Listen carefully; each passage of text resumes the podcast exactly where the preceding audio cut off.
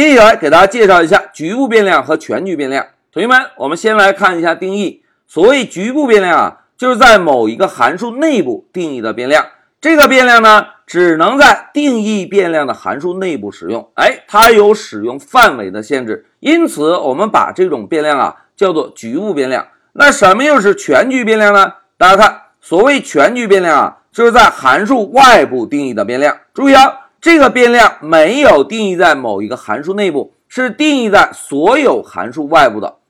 这种变量呢，就可以保证所有的函数内部都可以使用这个变量。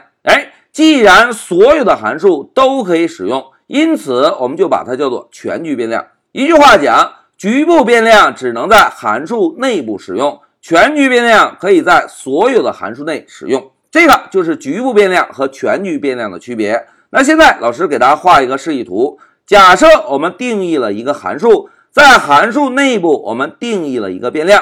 注意啊，这个变量只是在这个函数内部定义的。那因此啊，如果我们再定义有其他的函数，这些函数呢是不允许使用到第一个函数内部定义的变量的，因为这个变量只允许在这个函数内部使用，而其他的位置通通不允许使用，这个就叫做局部变量。那现在再看一下全局变量，全局变量是定义在函数外部的变量，对吧？那现在老师啊，就在函数外部定义一个变量。当这个变量定义完成之后，我们呢，第一个函数可以使用这个变量，第二个函数呢，同样也可以使用这个变量，第三个函数同样也可以使用变量。所有的函数都可以使用这个定义在函数外部的变量，因此这种变量我们就把它叫做全局变量。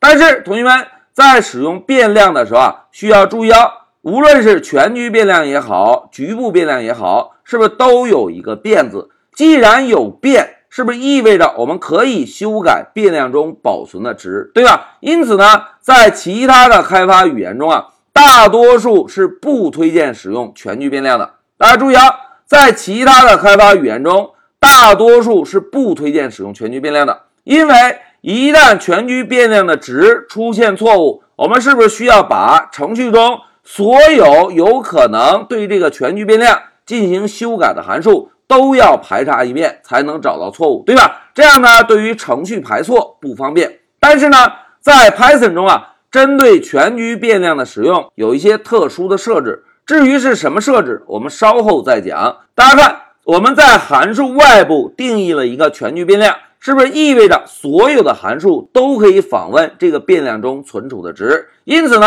使用全局变量会给程序开发带来很大的便利。所以啊，在 Python 中使用全局变量的情况还是比较广泛的。但是至于使用全局变量有哪些注意事项，我们稍后再讲。